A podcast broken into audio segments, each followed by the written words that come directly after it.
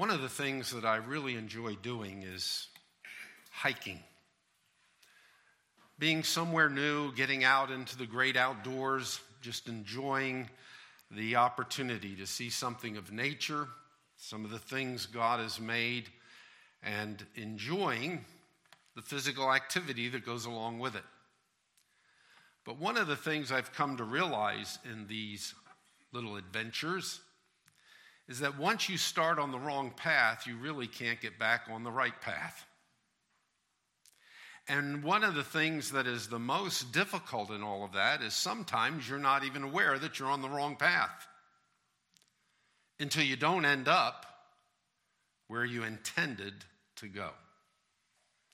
Now, I use that analogy because to me, it's very similar to where the church is today. Somehow, we're on the wrong path. And what is really sad is many individuals don't even think we're on the wrong path because we have glowing reports of what we would call Christian success.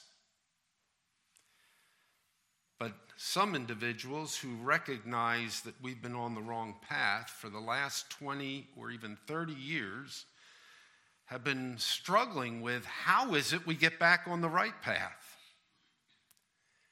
And what they're finding is that probably the only way to do so is to make a clean break, get back to the basics. Now, I say that and why it has such significance and relevance.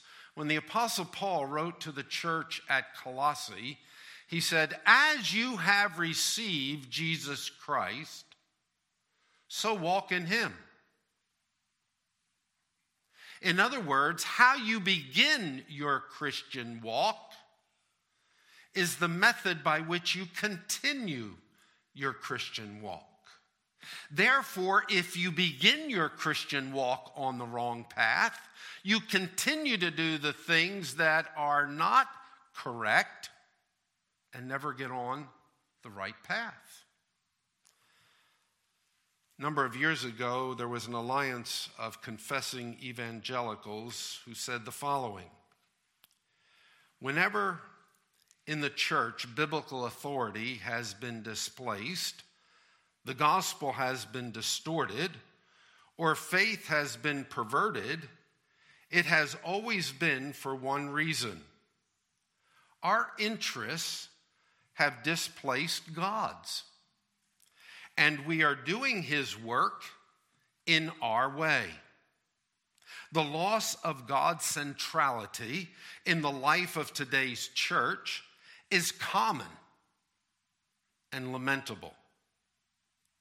It is this loss that allows us to transform worship into entertainment, gospel preaching into marketing believing into techniques, being good into feeling good about ourselves, and faithfulness into being successful. As a result, God, Christ, and the Bible have come to mean far too little to us. When you start out on the wrong path, it's hard to get back on the right track. And what is even more disturbing is when you're on the wrong path and you don't even realize that you are. We are engaged in a form of Christianity in America that can't trace its roots back to the reformers can't trace its roots back to the apostles, and certainly can't trace its roots back to biblical teachings. In the book of Acts, the apostle Paul was concerned about the well being of the church and individuals with whom he had ministered for many years. And in Acts chapter 20, we have the apostle Paul giving instruction to the elders of Ephesus and warning them about the inevitable fact that individuals will end up on the wrong path. That Savage wolves will come in and will not spare the flock. And even from among Christian leaders, individuals will arise and draw disciples after themselves.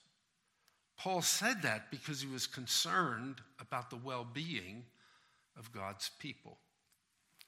In his ministry, Paul had the occasion to address a man in Philippi who was a jailer.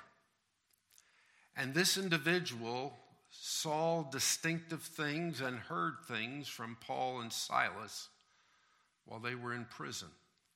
And when God was pleased to break down the walls of the dungeon, that jailer sought to put himself to death. And Paul said, Don't do it.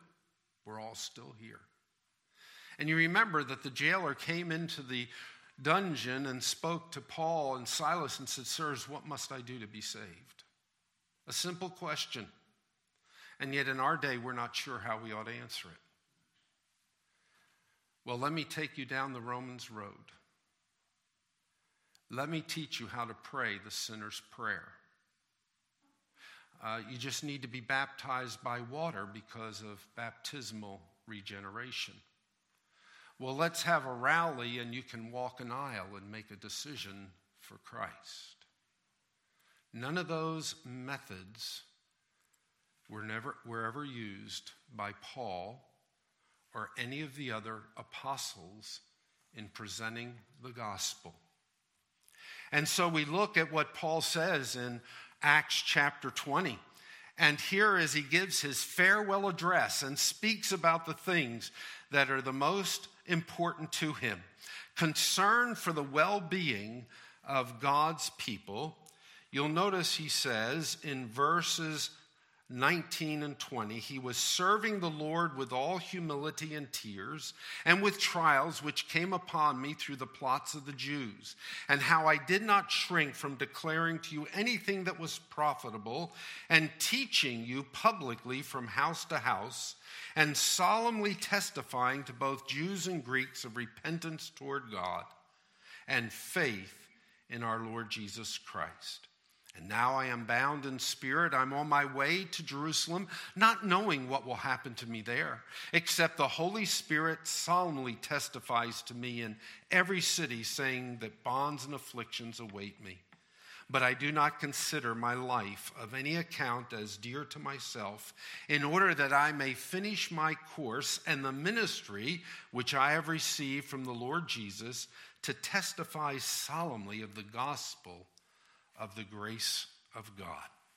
Paul would say that the concentration of his ministry that he had been given was to declare the gospel of the grace of God.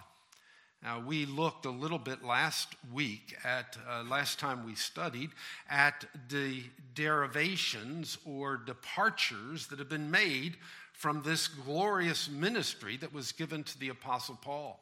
But I think today we need to make sure we understand just the beauty of what Paul's ministry was like.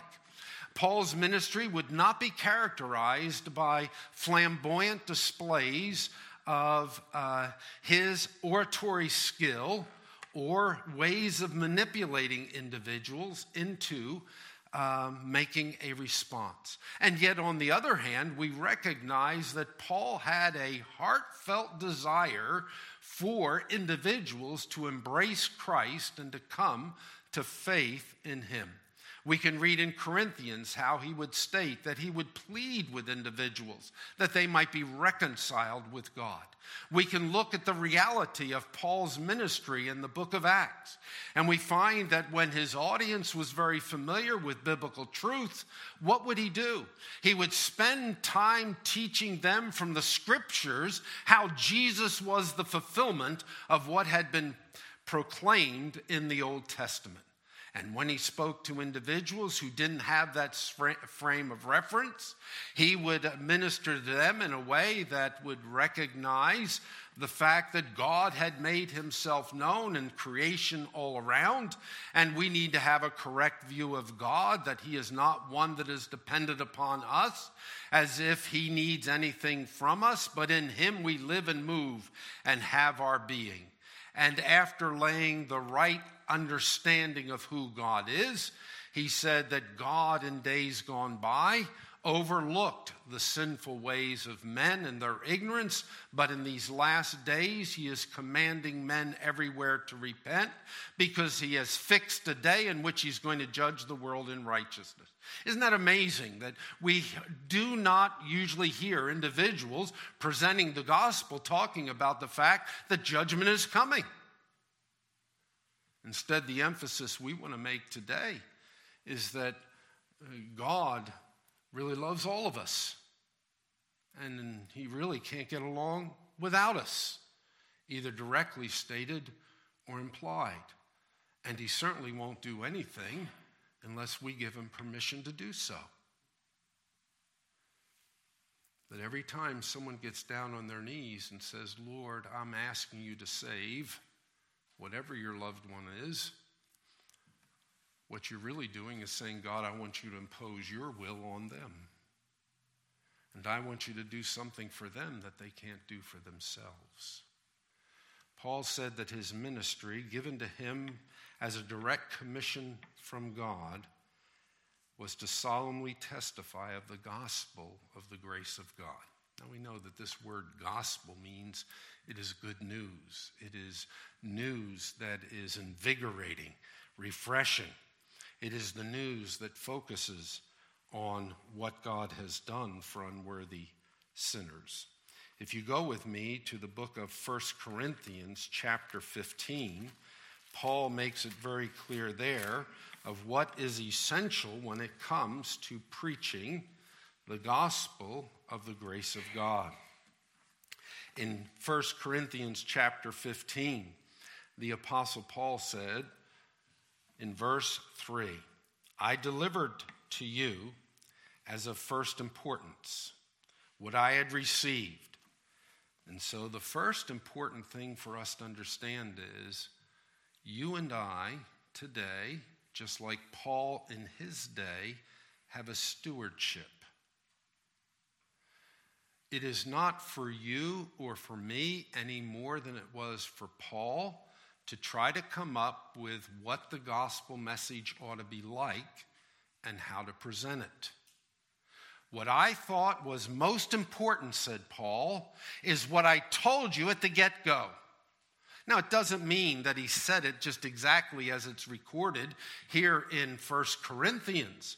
But the reality is, when Paul had the occasion to speak with them in fulfillment of his divine calling, to solemnly testify of the gospel, of the good news, of the grace of God, he said, What I delivered to you is what I was given.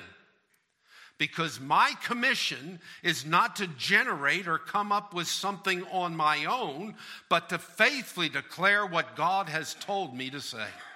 And what is it that constituted this message?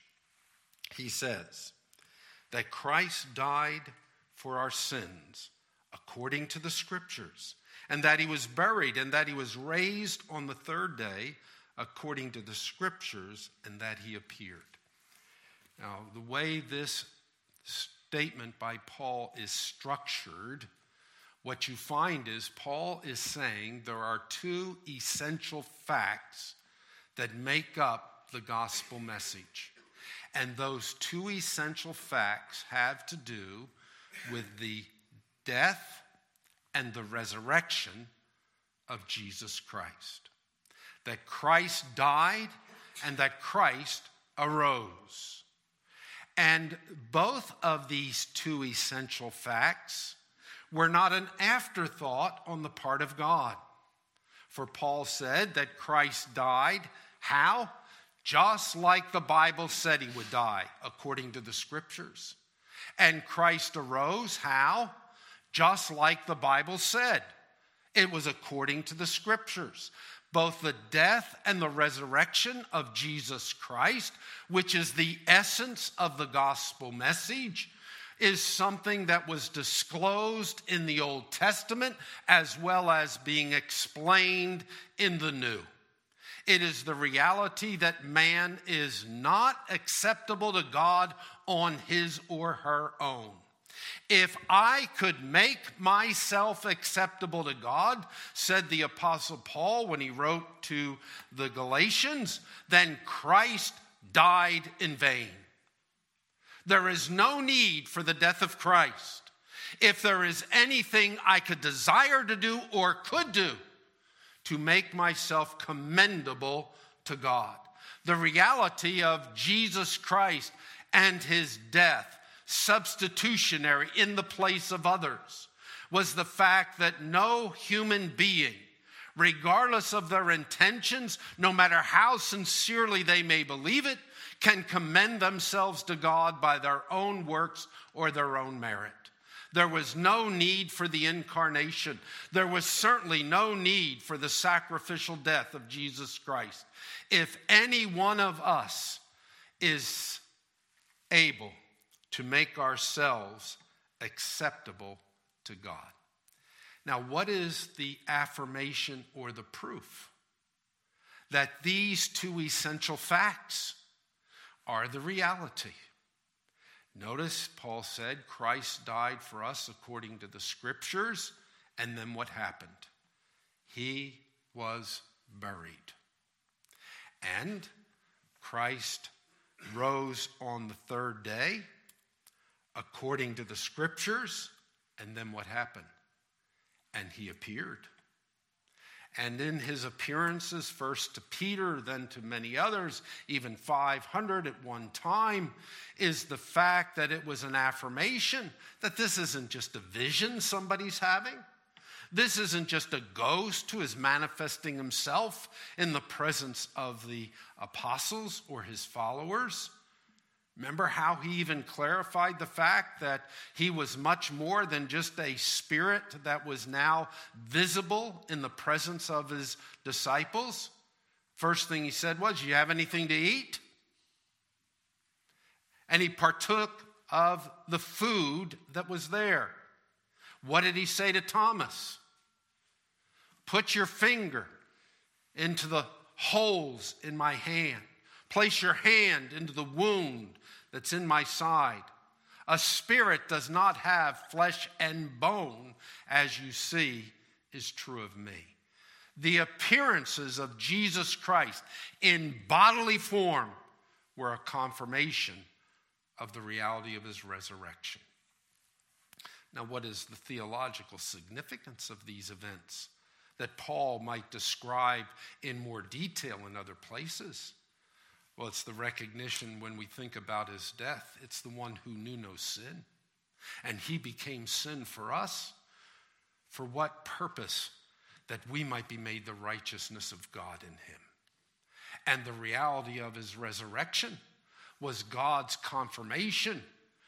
It is finished. Tetelestai. He has accomplished justification.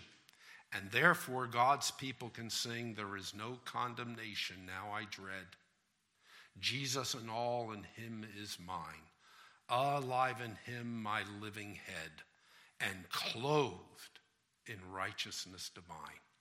Through the resurrection of Jesus Christ, God confirms that what Christ set out to do, he has fulfilled, he has accomplished. And his cry on the cross, it is finished, was a cry of triumph. He had overcome sin and satisfied the wrath of God. If you go with me to the book of Galatians, in Galatians chapter 1, even in apostolic days, there was a concern that Paul had for people to whom he administered. Verse 6 I am amazed that you are so quickly deserting him who called you by the grace of Christ for a different gospel.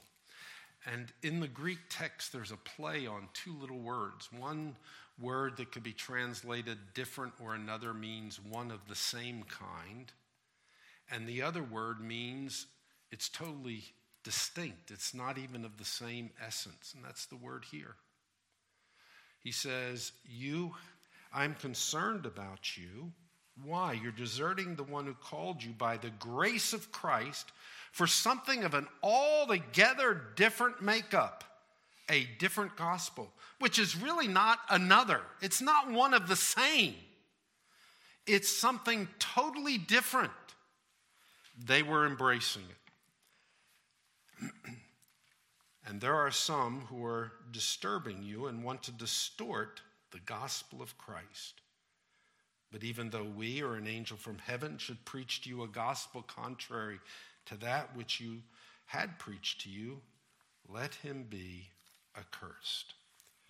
Those who tamper with God's message are under the sentence of divine judgment.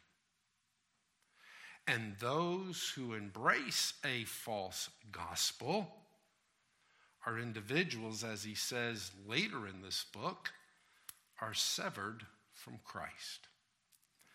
Now, I want to pause for just a moment to encourage your heart in one fashion. You, and I all know the fact that we're still growing in our understanding of truth. And that doesn't mean that if we don't have a complete, full, full understanding of truth, which is a lifelong pursuit, we're somehow separated from God. Nothing could be farther from the truth. If I'm a child of God, how do I start? As a newborn babe in Christ. And I grow and mature into childhood, you know, adolescence, young adulthood, and eventually old age but it's a growing process, and my understanding keeps increasing. I also need to recognize that even though people have imperfectly presented the gospel of Christ, there still is the reality that God has been pleased to save individuals apart from the fact that the true gospel or the pure gospel was presented. God is calling his own to himself. But the other thing I need to recognize even though God may be using these inappropriate methods or messages, does not give me the right to promote those erroneous methods or messages. We have been given a commission from God. And if I am not faithfully delivering the message that he has, been, he has given to me, then I am an instrument that is confusing the issue. So that when I say to people, as you have received Christ, now walk in him. Well, I may think that there is something I need to do because that's how I received Christ. I may think that there are methods that need to be employed that I may now mature in Christ. Instead of recognizing if anyone is in Christ, what is he or she? A new creation. If I am a Christian, I am not what I used to be. And the glory is, I am still not yet of what I will be. But the Spirit of God never leaves me alone. He is at work within me, changing me from one level of glory into another. And that's the beauty of this gospel message. When the Apostle Paul wrote to the Galatians, he said to them, rejoicing over their walk since we have heard of your faith in Christ Jesus and the love which you have for all the saints, because of the hope laid up for you in heaven, of which you previously heard in the word of truth, that is the gospel, which has come to you, just as in all the world. Also, it is constantly bearing fruit and increasing, even as it has been doing in you since the day you heard of it and understood the grace of God in truth. We don't believe that today. Well, someone can be really a Christian, but you never see anything in their lives. Maybe we're on the wrong path. Maybe we're not delivering the message that God's given us to deliver. Maybe we've lost sight of the fact that it's not by strength nor by might, but how? By God's Spirit. Maybe we've thought that if we just drum up the right type of environment, somehow people will be motivated to give their lives to Christ. Do it at a funeral. Do it in a mortuary.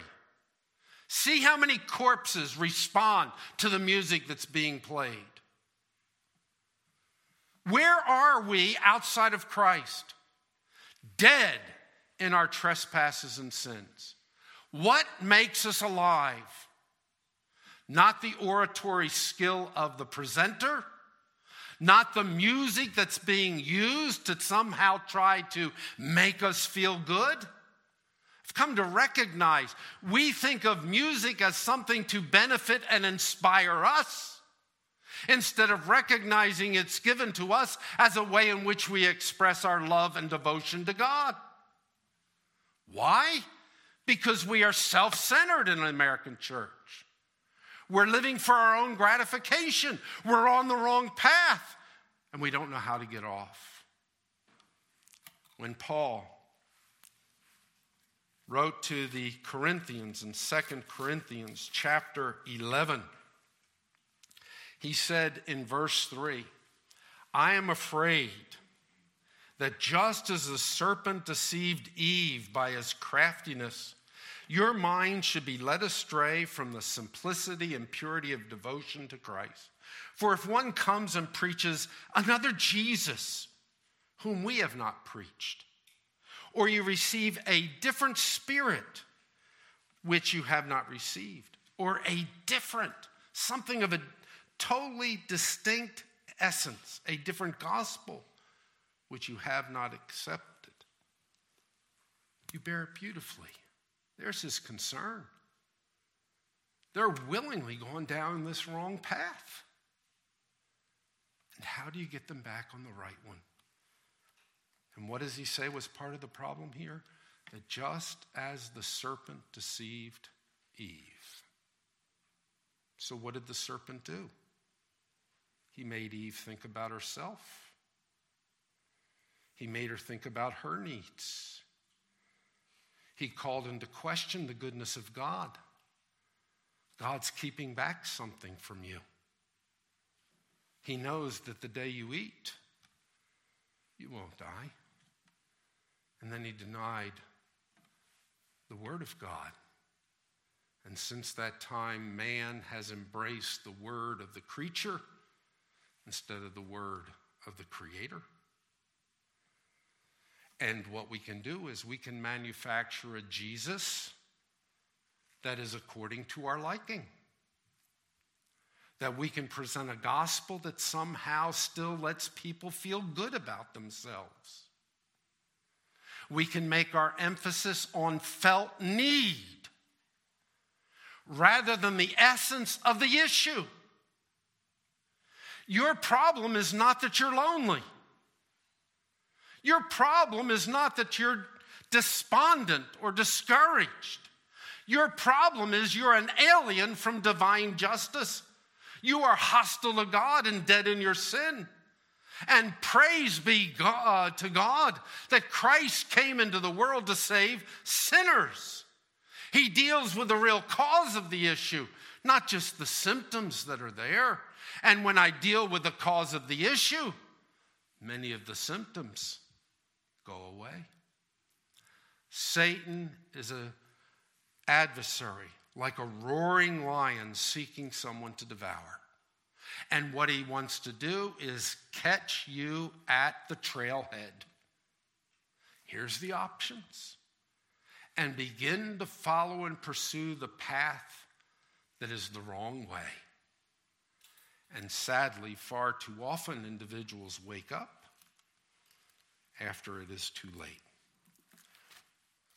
I think the essence of what the evil one is doing is reflected in what Paul say, stated when he wrote to Timothy in 1 Timothy chapter 3, beginning in verse 16. By common def- confession, great is the mystery of godliness.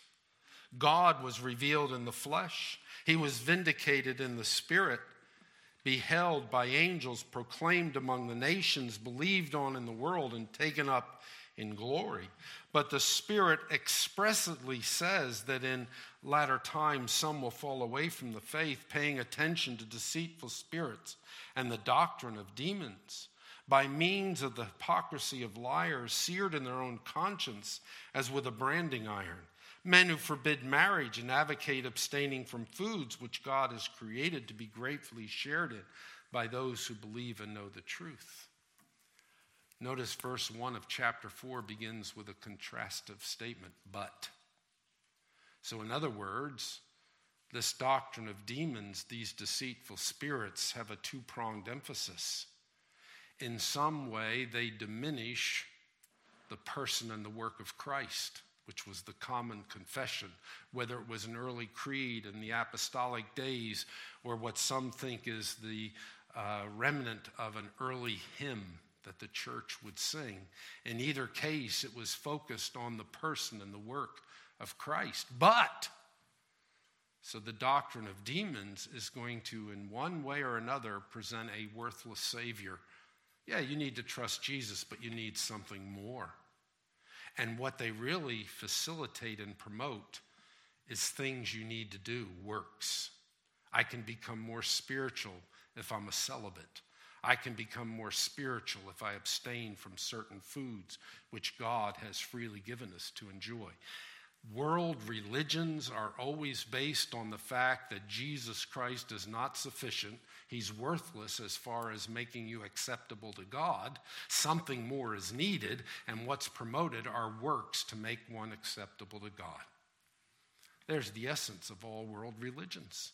And there's the essence of the perversion of the gospel of grace whether it's at the trailhead or at the beginning, or as we continue to mature in Christ, where we begin to think that it's something that I do to make me more, whatever it may be, instead of recognizing it's grace and grace alone and a dependent trust in my all sufficient Savior, Jesus Christ. Go with me over to Romans chapter 1.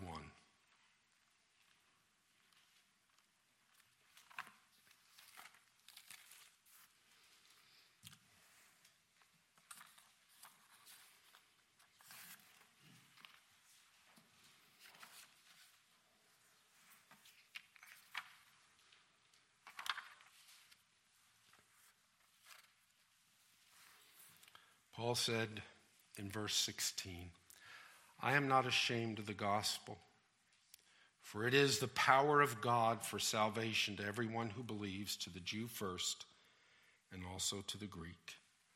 For in it, that is in the gospel, the righteousness of God is revealed from faith to faith, as it is written, But the righteous man shall live by faith the gospel, the good news. What does he say of it? It's the power of God. It's the dunamis, the dynamic, if I use the English term. It's that which is filled with energy. And the reality is, it accomplishes what nothing else can do. People are not brought into the kingdom because they agree with my theology. People are not brought into the kingdom because of how I can explain biblical truth. People are not brought into the kingdom because of the methods that I employ to try to present the gospel to them. They are brought into the kingdom because the gospel is the power of God for salvation, or literally into deliverance, into salvation. What will set us free? What does God utilize to take one who is dead and make them alive? Not my abilities. And this is the liberating reality. What he utilizes is the simplicity of the gospel of the grace of God which to some individuals is utter foolishness. The natural man doesn't find it, that it tantalizes his intellectual desires. But Paul, when he wrote to the Corinthians, said, When I came and was before you, I determined to know nothing except Jesus Christ and Him crucified. Because he was aware of the fact that God uses the gospel to take people who are dead in sin and to make them alive. He is the one who woos and draws individuals to himself through the gospel of Jesus Christ. It is the power of God unto salvation. When the writer of Hebrews spoke about the ability of God's word, what did he say? The word of God is living, it's powerful, it's sharper than any two edged sword. It pierces to the dividing asunder of soul and spirit and the joints and marrow. It's the discerner of the thoughts and intents of the heart. The Word of God has more power to it than any persuasive philosophical argument. And as Christian people, we need to utilize God's Word in our day to bring the gospel to individuals. James Boice, in his work, Whatever Happened to the Gospel of Grace, stated the following I do not think the inerrancy of the Bible is the most important scripture issue facing the church as we move into the early years of the third millennium. The issue I would pinpoint today is the sufficiency of God's word. Meaning, do we really believe that in this book, God has given us what we need to do all necessary spiritual work? Or do we have to supplement the Bible with man made techniques or devices? Consider these questions in evangelism. Do we need sociological techniques to do evangelism? Must we attract people to our churches by showmanship and entertainment? For sanctification, do we need psychology and psychiatry for Christian growth? Are encounter groups really essential? Do we really believe in the sufficiency of Scripture? Paul did. I'm not ashamed of the gospel, for it is the dynamic of God into deliverance for salvation. First to the Jew, because they had the Old Testament scriptures as well, and Christ, the confirmation of it. But thanks be to God that He also uses that same gospel message to bring Gentiles to Himself. And what's it through? Through faith. A faith that is supernatural as God discloses himself to his people. For in it is the reality of transformation. In it, notice what he emphasizes, verse 17 the righteousness of God is revealed. Why didn't Paul say, in it the love of God is revealed? We know that it is. How is it that God loved the world? You're familiar with that passage. Here is how God loved the world. He gave his only begotten Son. For what reason? So that the one who is believing would not perish, but have everlasting life. Why is it that when I look at the evangelistic preaching of Paul and Peter, Stephen, and others in the book of Acts, which are the framework for how you and I should be doing it today, they never talk about the love of God. Do you understand the love of God is not just something universally given to the same degree to all individuals? Do you understand that there is the fact that God has a concern for all of his creation, and we can talk about that in the way of love? But the reality is, God has a special love for his people. And that is not the love that was used as a presentation of a gospel message. What does Paul say here ought to be the crux of what is emphasized in the gospel of the grace of God, which is the power of God to salvation? In it, the righteousness of God is revealed. So the problem is, I've offended the Creator. The problem is, I don't measure up because my calling in life is what? Let's make man in our image and according to our likeness. It is to reflect the glory of God. But the problem is, in my corrupted state, I fall short of my calling and my purpose and no longer reflect his glory. And God never lowers his standard. And the beauty of the gospel is that without lowering his standard, Jesus Christ satisfies it. And for the child of God, it is no longer that I have a righteousness of my own that is manufactured by things that I try to do to be acceptable to God. But as he told the Philippians, I want to be found in him and not have a righteousness of my own as derived from the law, but the righteousness that comes from God through faith in the Lord Jesus Christ. See, as a child of God, I'm not just forgiven. As a child of God, I'm righteous in my Father's sight. As a child of God, all the demands of divine justice have been satisfied, and therefore, for me, there is no condemnation in Jesus Christ, my Lord. And for everyone who puts their confident faith and trust in Jesus Christ, there is complete and eternal acceptance with God because Jesus paid it all. It's all to Him I owe. And while sin had made me unacceptable to God, He washed me white as snow. In it, the righteousness of God is revealed. Read Romans 3.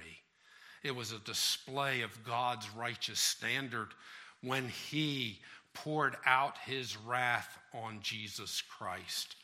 And it was done in a way that demonstrates only through him is anyone acceptable to God. So when Peter was asked the question, he made it very clear to the Jewish nation the one whom you crucified, God has raised up. He has made him the chief cornerstone. And there is salvation where? In no one else but him. For there is no other name given among heaven whereby you must be saved. And Paul said, I'm not ashamed of the gospel.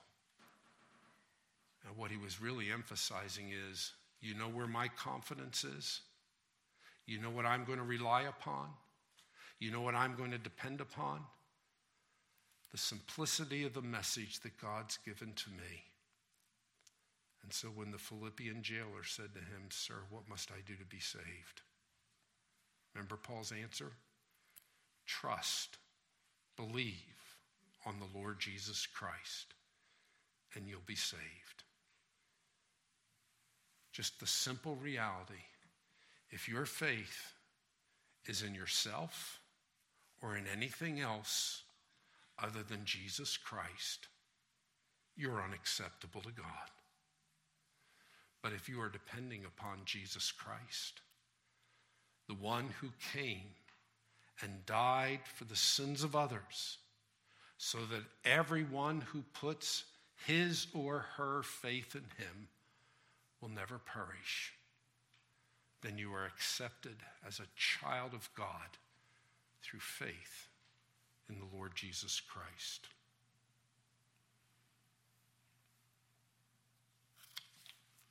I'm going to leave it there. What path are you on? What path is the church on? See, we have great programs. We're utilizing methods of evangelism that go back, probably tracing their real origin to Charles Finney, the 1800s. And we're very comfortable with those methods. We've come up with methods of how to evangelize. And somehow we say, look at the great results the church is making, but the reality is, look at the deterioration of our society. Where are all of those who the polls say profess to be born again Christians? And what kind of a difference is being made?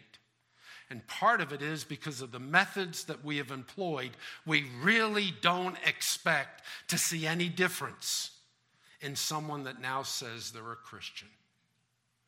Where the reality is, if anyone is in Christ, he's a new creation. The old has passed away, and God is at work, and all things are becoming new. And what we need more than anything else today is a revival of those simple biblical truths with a prayer that God would be pleased to use His word to bring life to undeserving sinners, just as He graciously did for any one of us who can say, I have the right to be called a child of God. Because I was born not by the will of man or the will of the flesh, but I was born by the will of God.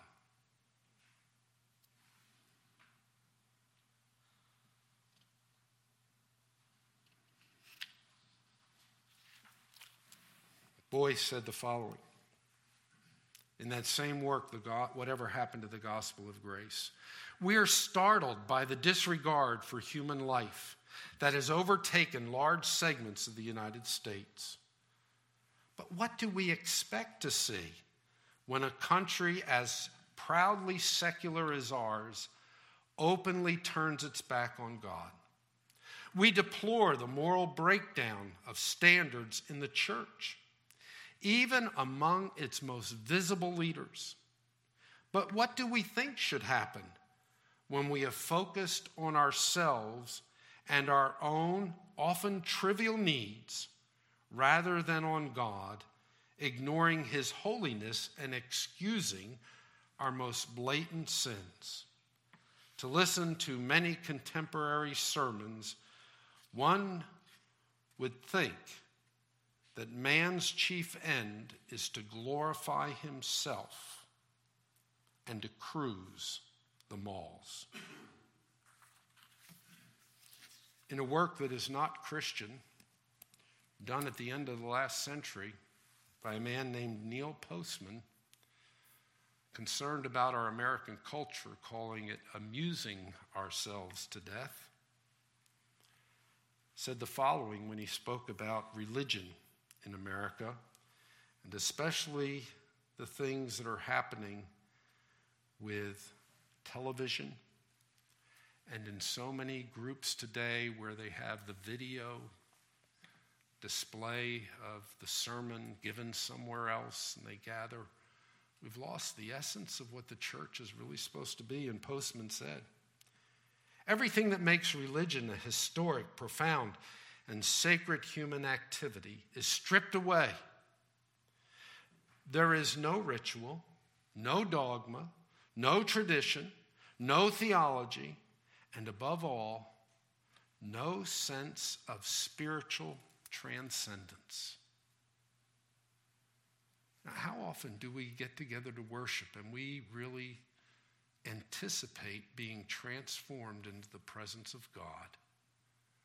And seeing and hearing of his majestic holiness. Since that is so absent in the church, we have had to substitute a lot of entertainment to try to pump people up so they can go away feeling good. But the reality is that's the wrong path. And if that's the path I'm on and I'm not even aware of it, then I am one to be greatly pitied. But for all of us, it's time to get back to the simplicity. He says, on these shows, the preacher is tops. God comes out as second banana. If I'm not mistaken, there's a word for that.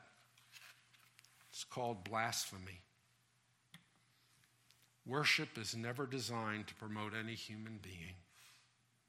The gospel is not designed so that people are impressed with me. It is designed so that individuals who are dead in sin know the joy and the beauty of sins forgiven in a relationship with God. And it is designed so that God is the one that receives all the glory.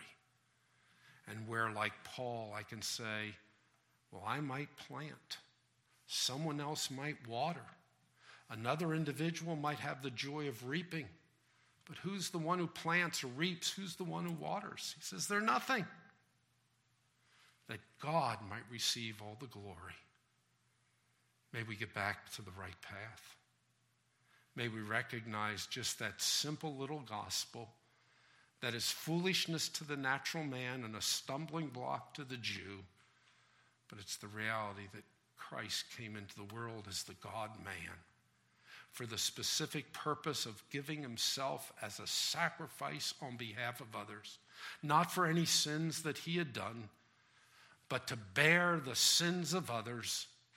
And he was confirmed as completing that work by being raised from the dead with a full understanding that everyone who puts his or her confident, dependent trust in Christ alone will never perish, will never experience the wrath of God. It is the gospel of undeserved, uncaused favor that thou, my God, would die for me. Let's pray. Father, I thank you again for your truth. How I pray, Father, that you'd encourage our hearts to know that our ministry has nothing to do with our capabilities, but we have the treasure in an earthen vessel, that the excellency of the power might be of God and not of man. Help us to understand that our purpose is not to coerce individuals, to impress individuals, to try to find a way to make the church more desirable to natural man. But ours is to honor and glorify you, to grow in Christ likeness, to worship your great and holy name. And as we speak to others, of the great joy it is to be a child of God. It is all through Jesus Christ our Lord, to whom we owe all things. May he be the one that receives the glory.